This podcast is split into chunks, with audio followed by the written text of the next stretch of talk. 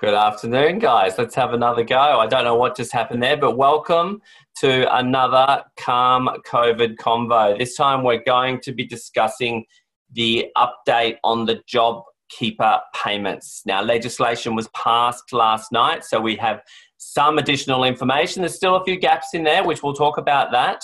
Um, but we will um, give you an update on the gaps we have been able to close so that we can start to make some decisions within your businesses and we can start to do things to get you ready for these job keeper payments. Of course, my name is John Knight. For those of you that don't know me, I'm the managing director and founder at Business Depot. I'm a chartered accountant um, these days, I'm getting a lot deeper with businesses around their strategy and so forth, but enjoying being back in some tax legislation um, and looking at some of these things with these job keeper payments and stimulus packages and so forth. Of course, welcome, Rebecca. Hi, John, and hi, everybody. I'm Rebecca. I'm the head of um, Business Depot in Sydney and the head of technology at Business Depot as well. And yeah, like John said, never thought I'd enjoy getting back into tax legislation, but it's consumed our, our lives for the last couple of weeks. Of course, the theme of our calm COVID convos is to take some of the stress, take some of the hype, take some of the drama out of these discussions around all of this COVID craziness. At the end of the day, we've got businesses to run and we've got people to look after within those businesses, which I know we all care about. So we want to make sure we can get as get everything that you're entitled to, so that you can continue and come out the other side of this economic hurdle that we're that we're facing at the moment. We've already received stacks of questions in advance, but please use the Q&A function um, within the webinar as well. Um, preferably the Q&A than the chat because it's much easier for us to monitor through there. So Rebecca, we've we've had a bit of clarity overnight now that we've got the um, now that we've got some legislation that's passed. Interestingly, though, um, the, a lot of the detail around this is wrapped up in what they're calling the rules um, for the JobKeeper payments. And I know they were actually released um, yesterday, but only for a very short amount of time. So they were released and then they were removed.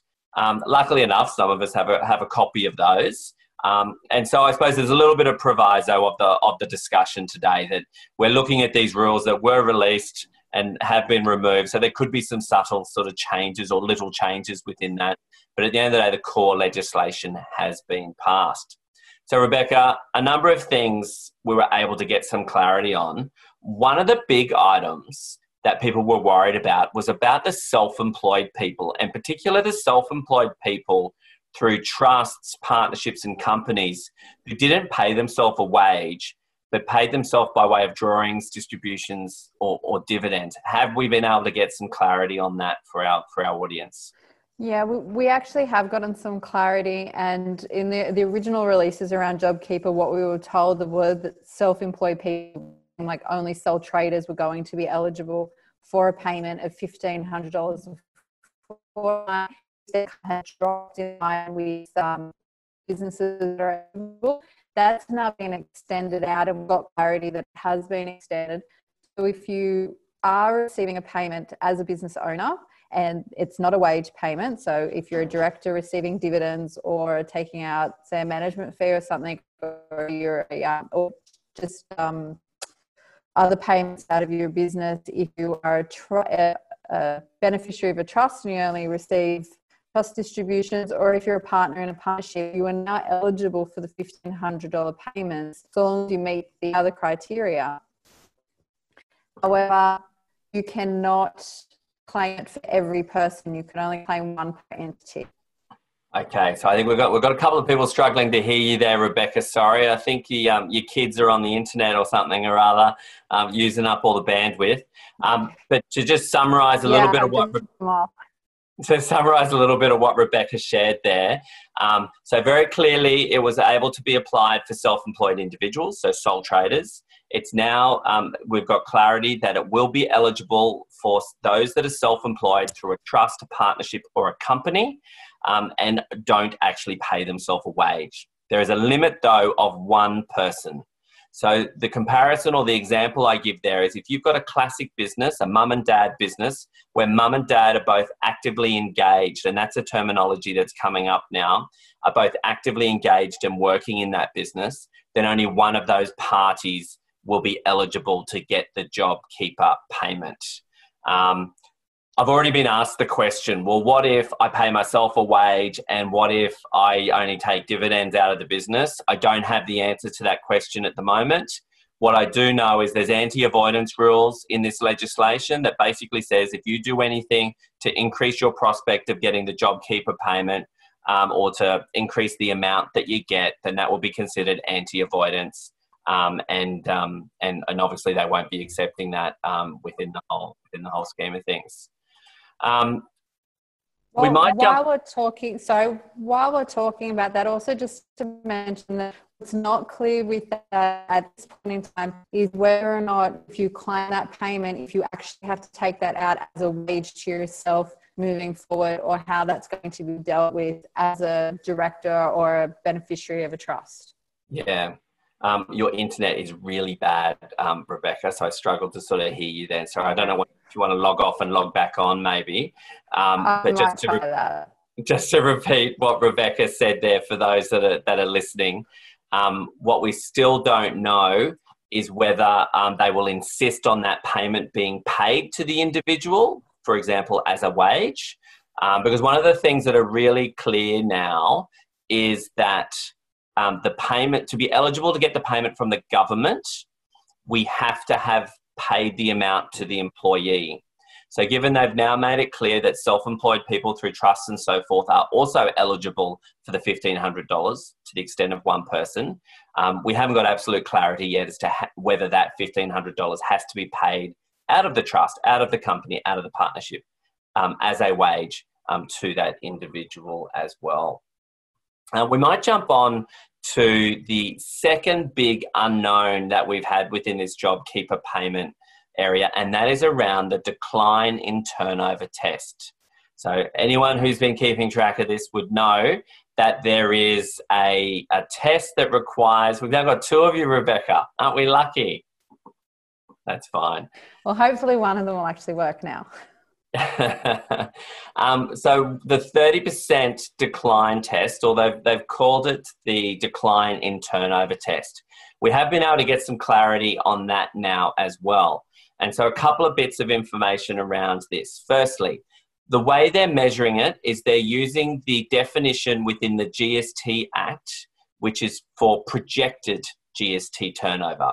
So this is where they're bringing into account the idea that you will be eligible if you meet if, if you if your income is projected to reduce by 30%.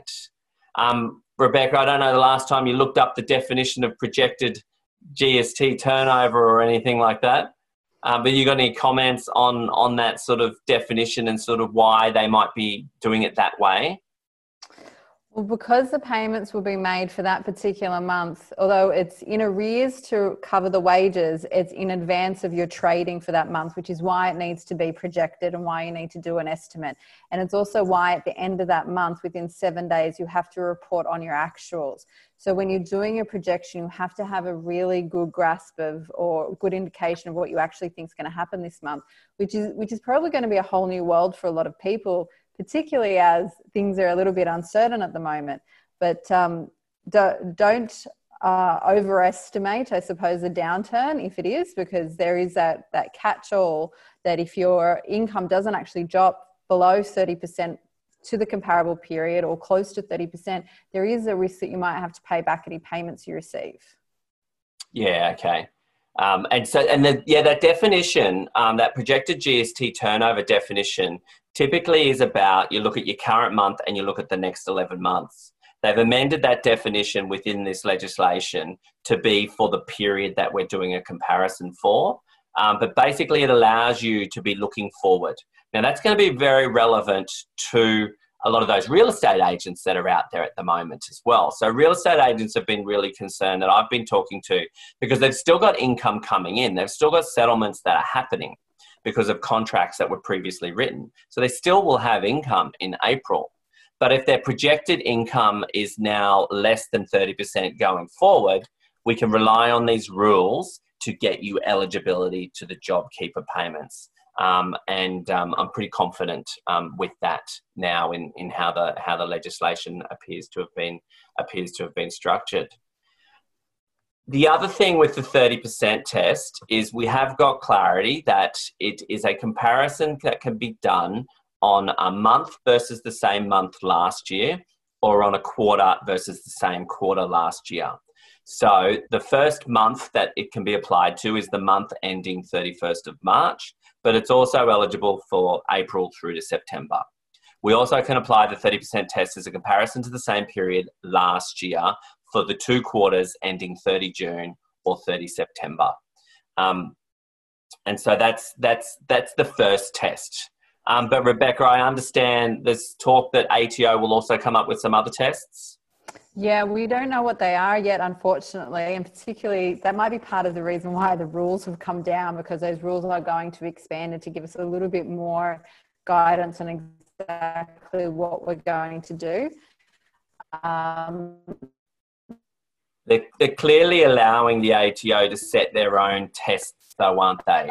So the ATO we're expecting to of this, although would administer. Absolutely. The ATO we're expecting to give us some okay. tests, um, and then there's also going to be discretion. Now the discretion is going to be necessary to take into account those different um, situations that people are in. So, importantly, I think we've seen a real theme within the fact sheets and the information that's released on this that there's an intention to give people this payment if they're entitled to it. And it's not about this hardline sort of rule of you're entitled or you're not entitled to it. So they've clearly sort of said things like if you've had a business and you've sold it to a different entity, they'll look through that situation for determining um, some of the requirements and so forth. So, first thing that solves with the 30% test is it is a projected turnover um, using the GST turnover definition um, to, to determine whether that's, whether that's appropriate or not. If you don't meet that hardline test, obviously we'll be able to look at the ATO tests as they release those, and we will also be able to apply for discretion um, as well. And we've actually got a question that's popped up on the on the chat that's probably a good time to answer it. And that was from Chris around what if it's a new business and you don't have trading last year? Well, firstly, to be eligible, you have to be trading as at the 1st of March. Um, so as long as you meet that, you can still be eligible.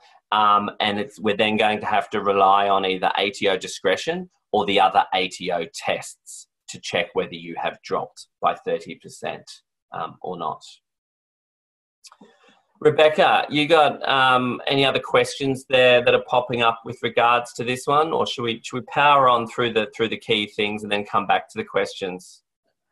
Uh, we've just got a question here about whether or not your business, if it doesn't meet the 30% reduction in March or the first quarter, but then you're expecting it to downturn in April, when you will be eligible at that point. Yeah, so you're eligible from the first period where your projected turnover is less than 30%. So if you don't meet it from an actual perspective at the end of April, you'll then, by the looks of things, should be able to meet it in May and in June.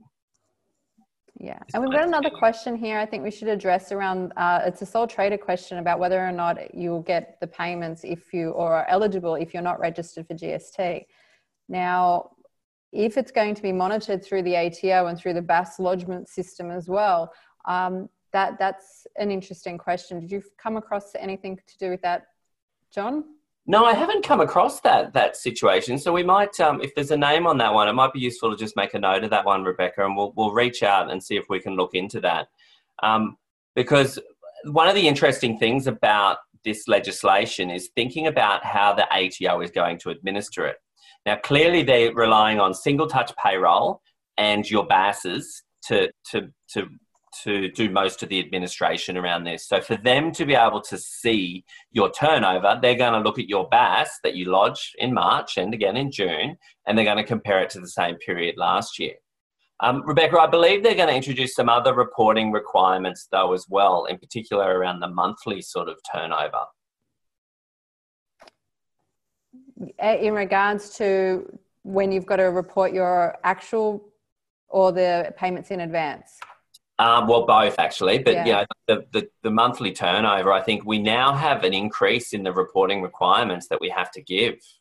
That's right. So to stay eligible and continue to receive your payments or to receive your payments at all in the first place, you're going it won't be a lodgement only through the BAS. You're actually going to have to independently report your turnover and how it has decreased from the a comparative period, whether it's this time last year or whatever you're doing if you're a new business, um, and the appropriate process there. So it's going to be an extra layer of reporting that we have to do every month. Yeah, we don't quite know how we're going to be required to do that yet. We expect the ATO will come out with some way to do that because typically you only have to report your turnover on your BAS item. What is it? G1 is it, Rebecca? That's right. Item G1 is where you put your turnover every quarter. Now, unless you do a monthly BAS, which most of you won't, because only big is big businesses have to do a monthly GST remittance, um, then we're going to have to have another reporting metric that we have to um, that we have to use and, and we have to follow. That's um, right. Um, sorry, just quickly, guys, I can see lots of you popping questions in the chat. It's really hard for us to keep track of those. Could you please try to move them back over to the Q&A? Sorry, it, it is much harder for us to follow them there. Um, we've got a question about um, annual membership income received, say, once a year and lumpy income, which was also covered in the Treasury notes. Um, do you want to cover that, John? So, what, is that like an annual fee that you receive from somebody? Yeah, um, so so they've addressed how to treat lumpy income, and it's going to be sort of these one-off, out-of-the-box scenario processes that you'll have that we'll have to address when we're doing the reporting, and maybe find different comparative periods for you. So long as there's a justification for it, um, it might it might mean your process isn't as smooth as everybody else, and there might be a slight delay on receiving the payments, but we can still look at doing it. Yeah, okay. Yeah, you, you're right. And yeah, I hadn't actually come across that one yet, Rebecca, after diving in overnight with the, with the information that's available. So I'm glad you're on top of that one. I know one of the things people were pushing for was to extend the payments to a wider net of casual employees. That did not get through. So the, the, the legislation requires casuals to only be eligible if they've been working with that employer for up to 12 months as at the 1st of March 2020. Now, I know we had a, a question um, in advance um, today around, um, around this. Let me pull that one up. Um, I know Shane had a question, um, and he's quite right. The, um, the information on this and the legislation requires that casual to have been engaged on a regular and systematic basis for 12 months up to the 1st of March. Now, um, the, the, the, the legislation doesn't include a definition of regular and systematic, which would mean we can only default to the case law, um, any other definitions within other acts as a reference point, or we get to the, the, the, um, the, the, normal dictionary sort of definition of regular and systematic. Um, it might be something that the ATO gives some guidance on, um, but it's not something that is clearly defined. Um, I would expect that it means regular. What is regular? Um, is that weekly? Is that monthly? We don't know. Um, systematic, obviously, in a very structured sort of way that they are someone you can access, would be what I would expect for that. Anything you'd add to that one, Rebecca? No, that, that that's my understanding as well. Yeah, so um, other, until we get more clarification from the ATO as to how they're going to interpret that. One of the other key things that were clarified um, in this as well, because I know a lot of people have been worried about having to pay these amounts out to your employees in advance of getting the amount back from the government. Now, I noticed on the rules that went live yesterday but then were removed, it actually talked about a payment only being made within 14 days of, of month end or the relevant period. Um, earlier, fact sheets and everything have talked about the first payment being made in the first week of May. Now, that's going to be a bit tricky because I think we only have to report, I think, within seven days of month end your turnover as well. So it looks like that payment date might have been pushed out another week. But what they have done is they had made it clear that the $1,500 amounts have to have already been paid for you to be eligible for the JobKeeper payment back into your bank account um, at that point in time. Um, and I think that probably clarifies for some of those real estate agents on, on, on the webinar where you were worried about debit credit arrangements and com only arrangements and so forth. I think that sort of answers that question that if you've got a com only agent, you have to pay that $1,500 to them um, as, a, as a commitment to them. I don't think we're going to get legislation to clarify whether you can then use it as a contra against commissions, um, but I would expect that you can't because it needs to be clearly, definitively paid to that to that person. What else did we learn from the the stuff yesterday, um, Rebecca? Any other key observations?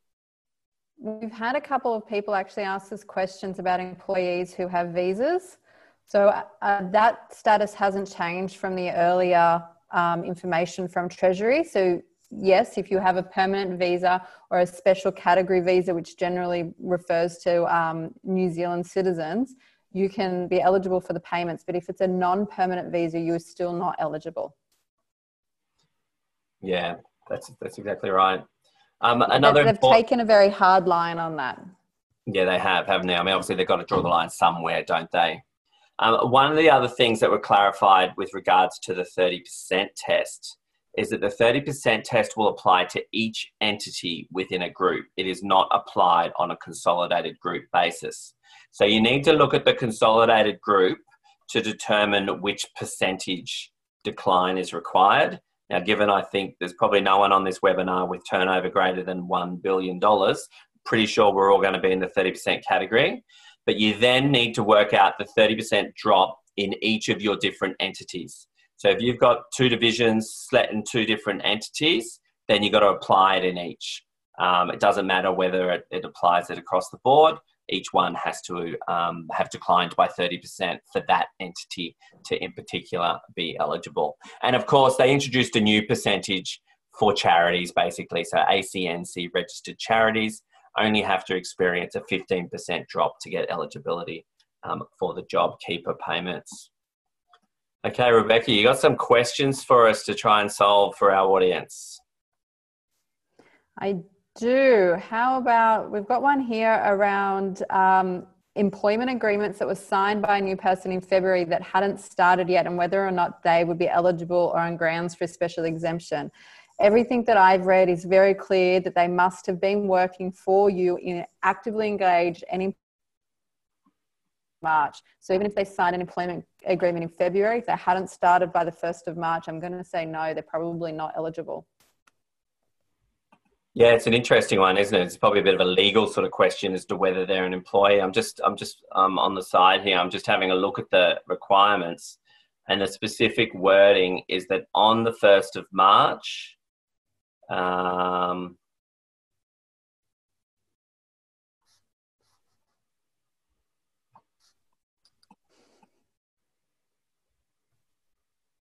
yeah, on the first month, the entity carried on. I might have to look into that one and as come back. They're employed as at the first of March and who are retained in employment. Yeah. So maybe that's a legal question as to whether someone's considered employed just because they're contracted or not. Yeah. And it'll depend on whether or not your contract specified a start date that wasn't in February, maybe after March, after that 1st of March date. But um, absolutely check with legal. Okay. Um, there's a good question on here from Bernie um, talking about independent contractors. So now that these self employed rules have been clarified, the independent contractors, in their own right, if they experience the 30% drop and if they meet all the other requirements, will be eligible for themselves, for one person, to get the $1,500 payment. But Bernie's question in particular is around managing independent contractors through an agency. So they're employed through us and the client. Do contractors receive the JobKeeper payment? They would have to only get it in their own right because I don't think you're actually physically paying them a wage. So to be to be eligible through the um, employer, I suppose you have to physically be get, making a payment to them through the wages system. If you're paying them a contractor amount, they are carrying on their own business with their own ABN, and they are they would be required to seek the JobKeeper payment in their own right in their own entity. Yeah. We've got another question here. Um, I think we've touched on a little bit, but maybe go over it again. Um, which is about a business that's scaled up. And this time last year, they had four employees. Now they have 10. So, comparatively, then the income's probably higher this time uh, at the moment compared to this time last year. And how are they demonstrated 30% drop? Now there there is some this does get addressed a little bit in the treasury notes around in the same section with the lumpy income or great changes to the business and there will be an alternative way for you to be able to compare that however the the what it says is the commissioner will have to pass his discretion on whether or not you'll be eligible we don't have the clear process for that as of yet yeah so that'll rely on discretion or rely on the test that the ATO releases over the next little while for that one. We can't rely on the hard fast test um, that's within the legislation at the moment. Um, there's a good example on here where somebody um, previously paid someone $10,000 a month. They've had to reduce their days and the amount they're paid to $7,000. Um, the business is going to be able to meet the 30% drop in income and they're asking whether they are expected to top up their wage back to the $10,000 um, or as my business revenue begins to decline further, can I assign this um, subsidy against him as wages but keep him on the $7,000? So there's a little bit of a fair work sort of um, question within here as well. And um, it's probably a good point to just note that the Fair Work Commission is making a heaps of changes at the moment to the different awards and so forth. I understand there's going to be a different type of pandemic leave or something or other which is which is introduced. Um, we had a webinar with Justine Ansell about some of these topics um, a couple last week, I think it was. Um, which can talk about that, but you've got to keep an eye on it from a fair work perspective. But my understanding is you are able to reduce their hours and reduce their pay accordingly and I do not believe there is an expectation that you have to top it back up to the original pay of $10,000. The requirement is that you've paid to them at least the $1,500 each fortnight. We've got a question here about the visa holders and whether or not they can access their super. Um, they would need to meet their own their own tests for the super release, which is the $10,000 payments. And although that's not JobKeeper, just to touch on them really quickly, that's if they were unemployed or on or after the 1st of January, they were made redundant, had their hours work reduced by 20%, or as a sole trader, their income has reduced or whole business has been suspended. But there's more information on that um, on our blog that will be monitored by their super funds and they'll know by contacting their super fund directly whether or not they can actually access those payments. Yep. Got a question on here from Katrina. Hello, Katrina. Um, if you have part-time workers, example, doing 10 hours per week, who will now be receiving, receiving a higher wage per fortnight, um, being the $1,500. Um, they're willing and able to work additional hours to help us get through this period. Are there any HR or other concerns around this? Again, not really a job keeper question, but a HR question. My understanding is, and this is from Justine Ansell, who we lean on a lot for our employment law, um, is that you can't automatically just ask them to do more. Um, I, I, think in my head, I'm working on the basis that the hourly rate needs to keep roughly the same. If you're asking them to work, you, can ask them to work more to get to that $1,500 sort of amount um, is my understanding. But it's also probably just a fair work sort of consideration within there as well. Okay. We've answered that one. What else you got on there, Rebecca? Just having a quick look through. Um, Actually, Margie's oh. got a good question on there. What about healthcare businesses which don't have GST on services? Can we use projected reduction in income through March into April? So when you have a look at the actual definition of projected GST turnover, um, it actually includes GST free sales. So the sales that are excluded from that definition are input taxed sales. So what's an input tax sale, Rebecca? That's like financial services, um, like banks and those types of things. Whereas medical is GST free, isn't it? Correct. Yeah. And that, I mean, that technically should be reported on a BAS as well if you need to be reporting. What's that label G2? Yeah, I think that's G2. So Margie, you should still be right, even even if it's not a taxable sale. The, the GST turnover um, definition will include GST free sales as well, which is your your your, your um, medical type supplies. Yeah, we've got a couple of questions here about the actual processing of these payments and wages. Now, um, that hasn't been released yet by the software providers, but they're all working towards actually having a solution for you. And when we have that, we will share it. Xero today released some um, information that they'll be they'll be making the process of running payroll and acknowledging those JobKeeper payments in your system, and we'll share exactly the mechanics of that once we know. Yeah. Daniel's got a question on here. When the JobKeeper payments start, what is the best way to adjust my staff's wages to reflect the amount we receive from JobKeeper? We're on the verge of letting staff go due to lack of funds. However, the JobKeeper will allow us to keep them on. So I understand people don't have to actually be working for the JobKeeper payment. You just need to keep them employed. Um, and so uh, that ties into, I suppose, Rebecca's question um, that she just answered there about Xero. How do we track that within the system? It's still paid out to them as wages, um, in that we still have to deduct tax from it. And if they normally get more than that, you still have to pay superannuation um, on the amount. Um, so, not quite sure how we'll uh, practically do that yet. Um, and we'll be guided a fair bit by our software providers um, around that. We've got a question here from Kate about whether or not employees need to exhaust their leave first. That's the so employees using their um, leave is not really got much to do with actually the eligibility of the JobKeeper payment. It's got actually nothing to do with it. So whether or not they use their leave is not part of this. You just need to make sure that if you're going to claim for them, that you pay them the full fifteen hundred that you'll be receiving. Yes, that's correct. And I know a lot of people, and I think it was in some of the explanatory memorandum or some of the fact sheets I was reading last night as well, that you can be paying them the $1,500 and they can be supplementing that with leave in addition to that. Um, so they're two different things. But Donna's got a question around is there an age limit on casuals? Example, a hotelier employer, year 12 student on weekends. They have to be 16, um, is my understanding. Um, that's the only age limit. That's the only age limit, isn't it? Yeah, yeah. they have to be 16 years of age um, as one of the age requirements to get the JobKeeper payment. Okay. Karen's got a question. Full time, part time employees must have been working for 12 months. It's actually only the casual employees that have to be, have been working for 12 months.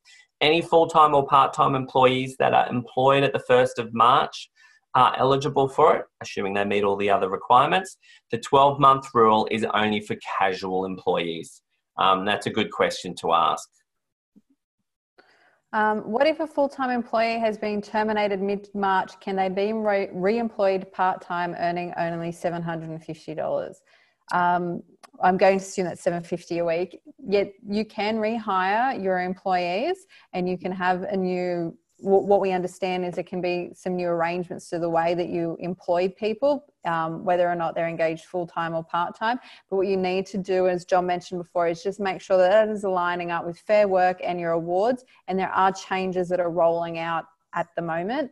Best case, if you're unsure, to contact Fair Work or to um, contact uh, a HR lawyer. Yep. What if the business doesn't have the income to pay the employees before the JobKeeper payments come through? That was one of the things which was identified. It absolutely does require a payment to have been made to the employees before you will get the amount back in from the government. So that's probably one of the biggest headaches we still have with this is that businesses somehow need to be able to fund this. And so they're going to want to have absolute certainty, aren't they, that they are able to get the JobKeeper payments before they're putting their hand in their pocket for these payments out there. What did ScoMo say the other day, Rebecca? He said, go talk to the bank or something or other? That's right. He's under the impression that the banks are just handing out money within 24 hours. Yeah, I, I, I, saw another comment from someone else yesterday in one of the fact sheets as well saying, yeah, the banks are going to be extremely cooperative with this. So hopefully we've got some bankers online that are going to handle Look, cash pretty quickly. I, I would offer that word of assistance that if you are going to need it, get on the phone to your bank managers and contact your bank immediately. Find out what you need to do to get the funds in place if it's going to be needed and don't wait because they will be inundated. Yeah. Can we pay $750 a week rather than 1500 a fortnight? Yes, you can. What it requires is the, the fortnight is a very important terminology within there, um, within the legislation. So it does rely on, the, on, on them having received an amount in a fortnight, um, but it also then attaches the JobKeeper payment to that same fortnight. Um, I have seen comments also that have gone to the extent as saying, what if I pay monthly? If we went the other way around, as long as it has the effect of them getting it fortnightly, um, it should be fine. And yes, the amount is gross, so tax does need to be taken out of the payment that you make to them of the $1,500. Warren's got a question Is turnover revenue per month based on cash flow in or invoices booked? It's a good question, Rebecca. What would you say on that one? I would say, considering it's talking about GST turnover everywhere, it's going to be in line with your GST registration, whether you're registered for GST and reporting it on a cash or accruals basis. Yeah, I, I think you'd be spot on there. I think if you started measuring it differently, that's going to cause an alarm bell, um, and they're going to see it in the data that they lodge that you lodge with your BASs and so forth. So I would um, I would agree. Just continue accounting for it on the same basis. Um, will be how they would be doing it. Alison's got a question. So if you pay the staff 1500 per fortnight for JobKeeper payment, but then you are not eligible, what happens? What happens is if you receive the payments and then turn out you're not eligible, you'll have to pay back the payments. However, there is no guidance right now on exactly how you would then potentially recover the payments from your staff. If they were working, then they're then they should have that money that that's owed to them. They they should get paid for the work they did. However, if you're paying staff just to keep them employed and they're not doing any tasks, I not sure how that's going to be handled. And again, I think it's going to be a HR or industrial relations issue. Yeah, I think I think you're right, Rebecca. Um, we've got a question there. Is the 30% decline in revenue all depends on label G1? I think it's actually G1, G2, and G3, which are all revenue related. Um, so those three items on your BAS are going to be really, really important. We've been putting that data on there for so long now without really having too much sort of use for it. Obviously, they've found a use for it in this situation um, so that they can mine that data. Scott, if you have two entities and two directors are the same for both, can you claim one JobKeeper payment for one um, for each director in each of the different entities? Um, my gut reaction is you quite possibly could. Um, I don't know otherwise. What do Again, think, it's going to come down to that that statement when they talked about it that the, the directors are actively engaged in the business. So long as both directors, in some format, are actually working actively in those businesses, then I can't see a problem with the eligibility. Yeah, yeah, that'd be my thoughts as well. Michael, I have a question relating to cash accrual. I think we've answered that one now. Um, yep. As a sole trader, will my eligibility be affected by my partner's income, which is earned outside of my business? Not for JobKeeper payment, no, not at all. So, Belinda, um, nice to have you on, Belinda. Um, if your partner doesn't matter what your partner earns, it will not affect your impact to the JobKeeper payment. It would if you were going to get the job seeker payment through Centrelink and so forth. So in that case, are we required to pay 1500 per employee without knowing whether we are eligible? Unfortunately, um, quite possibly, um, you're going to want to be pretty confident in your eligibility. And how they've sort of dealt with that is they've dealt with that around this projected um, GST turnover um, definition, which they're relying on. Um, so I would suggest that unfortunately you won't have absolute certainty while you're paying these amounts to them um, and they have gone to the extent of if you um, say you're going to drop by 30% and you don't actually drop by 30%, they do have the ability to recover it from you. But we have seen in previous fact sheets and previous statements that they're not going to be too hard lined on that. Um, but again, um, it's in a different situation when you're when you're actually in there. Rebecca, you got any questions on there you want to answer? Um, we've got here a question from Warren around superannuation and do we pay super on the staff salary less the 1500 as the first as the 1500 does not attract super. Now that's a little bit the other way around, right, John? Yeah, yeah. There's been a, bit, a lot of confusion about the superannuation because I think ScoMo, when he first announced the $1,500 payments, said something along the lines of there won't be superannuation on it. But what's been clarified is the, the no superannuation thing is only relevant to those employees that are paid below $1,500 at the moment. So if someone at the moment is only paid $1,100, they're now getting paid $1,500 under the JobKeeper payment. It's only that top up amount that doesn't need to have superannuation on it, is my understanding. That's right. Okay. Shelley's got a question. We had a few employees who were actively working on the 1st of March. We had to stand them down mid March, but there's a high chance there will be enough work to bring them back next week. How does this impact the payment? If you bring them back, you'll be eligible for the payment.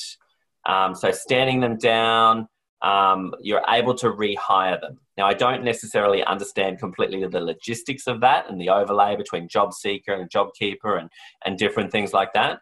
But the intent of the legislation is as long as they were employed on the 1st of March and they're employed again now, you'll be eligible for the JobKeeper payment for those people.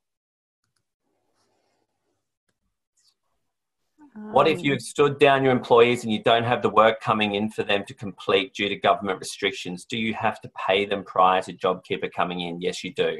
So if you're, for example, in the fitness industry and you've got people um, not actually working um, and you've stood them down, um, then yes, you will still have to pay them that $1,500 for you to be eligible for the JobKeeper payment back.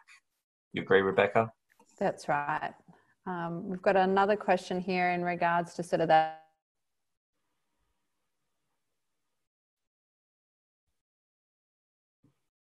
will I be eligible effectively? Sorry, we missed you there for a second, Rebecca. This, uh, we've got another question around trading entities but the same business and whether or not they'll still be eligible. Yes, you will still be eligible if your revenue has dropped 30%. However, it will be a, a different reporting requirement, which we're not quite exactly sure how we'll justify that as of yet. Yep. AJ's got a good question on there. Um, we purchased assets. Um, Sorry, I just. I think that. you've just cleared it. That we was actually the question that I was just addressing anyway. Yeah, so if you do purchase something, um, if you purchase a business, for example, in a different entity, and then you're now trading a different entity, they'll look through that. They've said that they'll look through that, but we might have to see the, the ATO tests in that regard. Any idea how long it is until we know if we are eligible and how long we are expected to pay the $1,500? So the first payment I would expect around the 14th of May. They were originally saying the first week of May, but I would expect the 14th of May, um, given recent information that's been made available. Um, and we would be we would be needing to pay the JobKeeper the fifteen hundred dollar minimum to your employees um, prior to them. So if you've got um, up until the end of April you'll then have 14 days to be paid the amount that relates to the fortnights in April. There's another part of that question around submitting applications based on those discretionary considerations, which I'm going to assume is for circumstances where you don't fit the model straight away, um, and then and then if your application's denied. Now, unfortunately, it's just a, it's a bit of a roll of the dice but if you're quite confident that or, or you speak to us about your particular circumstances and if we're confident that we'll be able to get you those payments through the guidance that we're given it might take a little bit longer to sort it out but um, you should you won't receive any funds at all if you don't pay people but yep. initially i'd say just talk to us and we'll go yep. through whether or not you, we think you'll be eligible yep julia's got a good question do you have to qualify each month or once you qualify, you get it for the future six months. Um, I believe it's a bit of a rolling sort of situation in that if you no longer qualify, I think you are no longer eligible for those for that month. So there's this monthly reporting requirement, which seems to be um, is going to be really important. You can assess whether you've dropped by 30% on either a monthly or quarterly basis, but that's on a projected versus actual last year basis. But then you have to report every month what your revenue is. So I think um, we're going to have to continue on a rolling basis to apply this 30% test. My business wasn't registered for GST until early June 2019. How do you think this will impact our eligibility? That won't be a problem. There'll, there'll be other tests that'll come from the ATO. It's just not in these um, particular tests that we do know of at the moment. Just confirming, do full time employees have to have worked for the company for 12 months? No, only casuals have to have worked for the business for 12 months. Um, I've got another question around turnover that's higher than this time last year. but you know that it will decrease, you'll be eligible once it decreases. And it might mean that you, you won't get the payment straight away, but once you can actually show that there is that decrease and you're confident that it will, that's when you become eligible. Okay. Question here about what if the employees have been on leave for the month? I believe that's not a problem whatsoever. If they've been on leave for a month, they're still employed, they're still engaged with your organisation as long as they've received up to $1,500. My understanding is that that will still be fine. At the end of six months, if businesses haven't recovered to keep all employees on JobKeeper and you let them go, is there any catches coming out of this? Not that I'm aware of. So I understand as long as you've kept them employed, you're still entitled to the $1,500. It would only be if you then um, make them redundant or you, you then cease business at a particular point in time, you just wouldn't be entitled from that point forward anymore. You agree with that one, Rebecca? I do. I do. Um, just going through here. Um, that. Do you have to forecast quarterly if our BAS is quarterly, or can we forecast monthly? Um, I'd probably, I think you should be forecasting monthly during these times anyway. So I would suggest that the, it's a it's a monthly forecast. Why you might apply the test on a quarterly basis instead of a monthly basis is you might have different seasonal adjustments in different months. So I know, you know, some businesses they don't typically have a great February, but they have a bang in March. And so to truly see how the business is, is um, traveling at a particular point in time, we need to look at that whole quarter rather than just looking at the month of March. That's right. I've got a question here about annual leave. Um, so, does annual leave still need to be accrued under JobKeeper or can it be without leave accruing? Now, if they're still employed by you and you're paying them as normal, then the normal leave accrual rules still apply and, and it's just business as usual in regards to those payments. Yeah. I mean, that's one of the key things with this, in that you keep employees on, and even if they're stood down with that um, HR terminology, you still they still will be accruing leave during that period, um, which includes um, um, leave period for redundancy calculations if you were to turn around and change your mind at the end as well.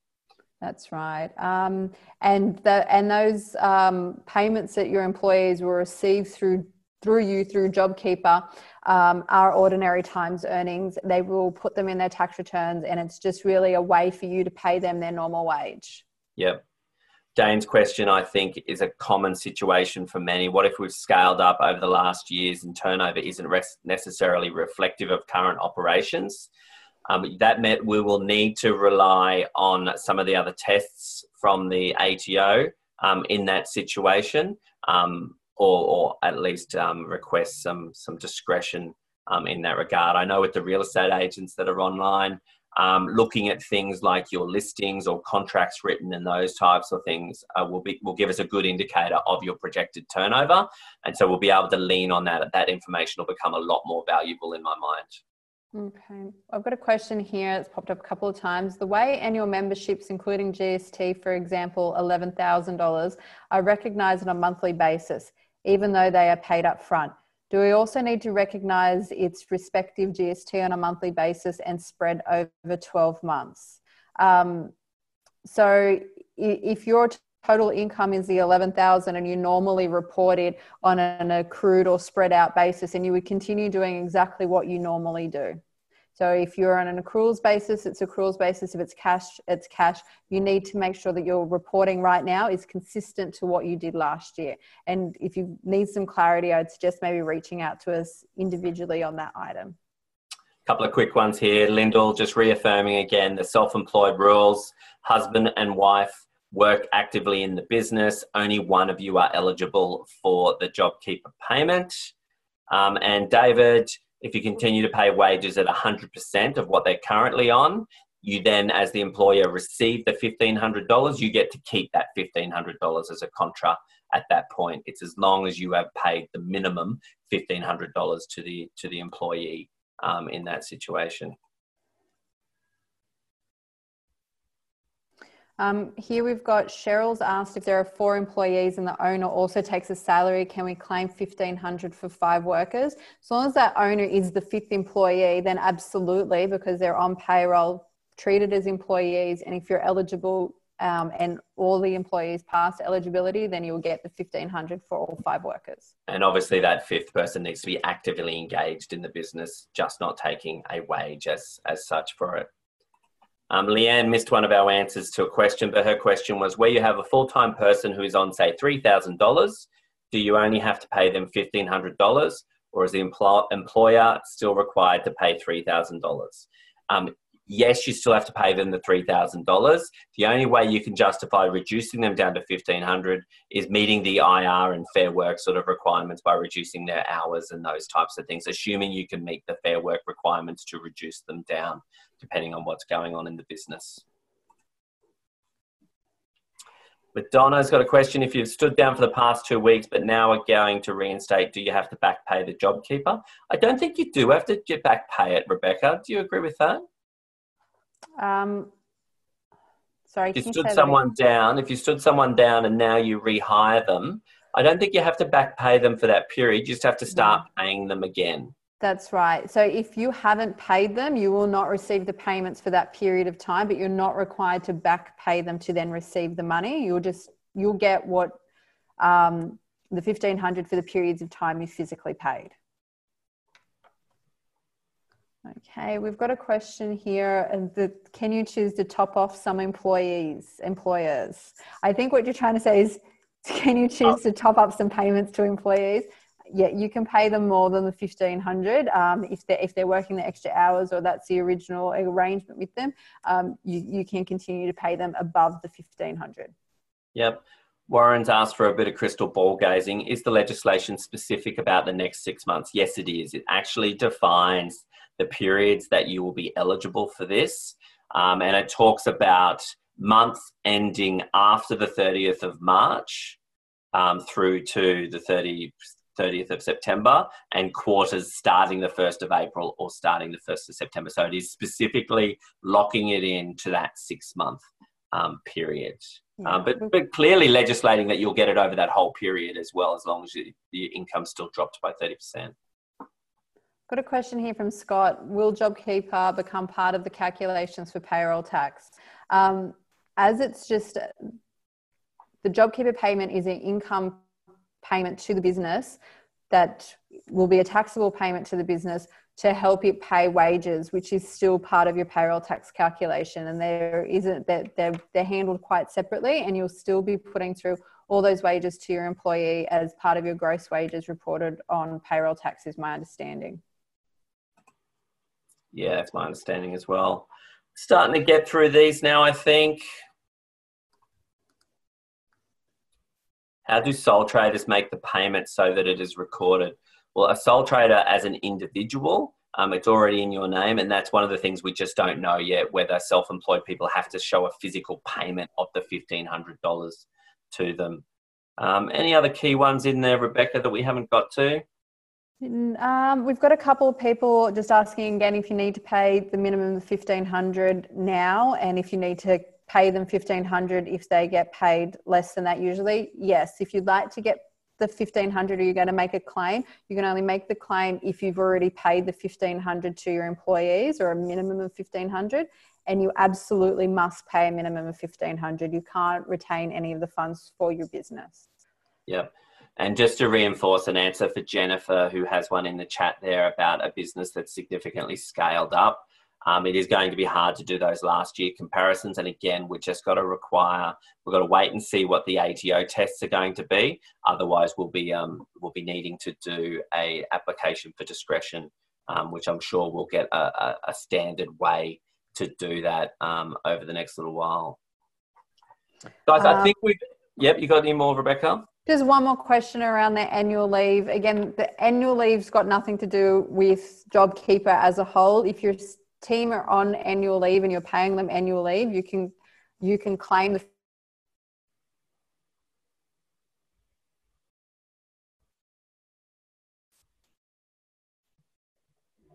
leave. So I think what Rebecca's trying to say there before her internet cut out was that yes, you can still get the fifteen hundred dollars if you're just paying them um, on annual leave. Yes. Um, so hopefully that's been helpful, guys. Um, So the big, the new things we know is we've got more clarity around the 30% test, but there's still a lot of tests to be released from the ATO as to how they're going to do that. Um, the projected GST turnover gives us more of an insight as to how we can do this on a projected or likely sort of estimate of income basis. Um, we've got more clarity now for the self employed. Um, we know it's only the casuals that have been on for 12 months beforehand. Um, but one of the big things is there's actually a lot of a, a, fair bit of reporting that's required in here. There's employers requiring to notify employers, employers required to notify ATO of income, of who's eligible, and all those types of things. So your BASs and your single touch payroll are going to become really, really important. Um, any other key things we need to highlight? Or what, what are those key things we still don't know, Rebecca? Uh, when my internet connection will become more stable would be high in the list of things we don't know. Well, the big thing is those alternative tests for the ATO, isn't it? That, that's, that's still right. the big thing. Um, how we report some of these things to the ATO is going to be really interesting. How we undo some terminations, I'm still a little bit sort of thinking about because, you know, from a practical perspective, we've probably paid out leave and different things like that. So I don't quite know how we go about that. Um, and we're not really sure how this is going to play in with fair work obligations and things like that as of yet until they consolidate and bring out their rules and tell us about changes to the awards. But we absolutely cannot ignore them in all of this. It's still an important consideration for any changes that we're making with our team. We don't know whether the, if you're self-employed and you get it, how you or if you have to pay that to yourself a certain way. Um, but one of the bigger things that's on my mind is actually how we're going to fund these payments because they're pretty clear now that these payments have to be made in cash um, beforehand. There was some discussions around just accruing it. It's pretty clear it's got to be paid beforehand. So I'm concerned for those businesses that don't have the funds to be able to pay this on the in the meantime, or have some uncertainty around um, their 30% test. So there's going to be a fair bit of sort of accounting principles sort of applied to this projections um, sort of calculation, I dare say. Um, and I would suggest that you do need to speak to your accountants, um, whether whether you're a business depot client or not. Reach out to to one of our team um, to see if we can help you with that. We'll be more than happy to. Of course, we're going to keep our main blog updated on the website. The shortened URL for that is bit.ly, bit.ly forward slash BD COVID updates. Otherwise, um, subscribe to our newsletter and you'll get the updates as they get finalized, and we'll be emailing them out to you as well. If there's any more information that comes from the ATO, we'll put it straight on that blog. Keep an eye out for our next Calm COVID Convo we're going to tackle the whole commercial premises discussion. So we're going to have a conversation with Rob Shepley from um, Business Depot legal team, and we're going to talk about this code. Was it code of ethics or code of conduct or something or other as to how the, the, the landlords and tenants have to behave? Yeah, I think it's a big item that is going to be impacting a lot of people who rent their business premises and now some of them are vacant or generally just can't afford it and how to have those negotiations and the rules that have been applied to them now. Yeah, absolutely. I mean, when you think about the two big costs most businesses have, rent and and people, um, they're the two big items. So obviously we've tackled a bit more of the people today. So let's tackle the rent and the commercial sort of rent side of things um, next week. Um, if you're not already subscribed to the newsletter, jump on the website and subscribe to that. That will get you any of the invites to those um, webinars as well. But thank you very, very much for coming on. I hope, I just hope we've given you some clarity. I know we still don't have categoric answers for some things, but I just hope we've given you some clarity that you can take away. And of course, this recording will be on our website under the blog section as well. Thank you again, Rebecca, even if you're a little bit robot there for a while. Thanks, John. Take care, everybody. Thank you. Bye bye.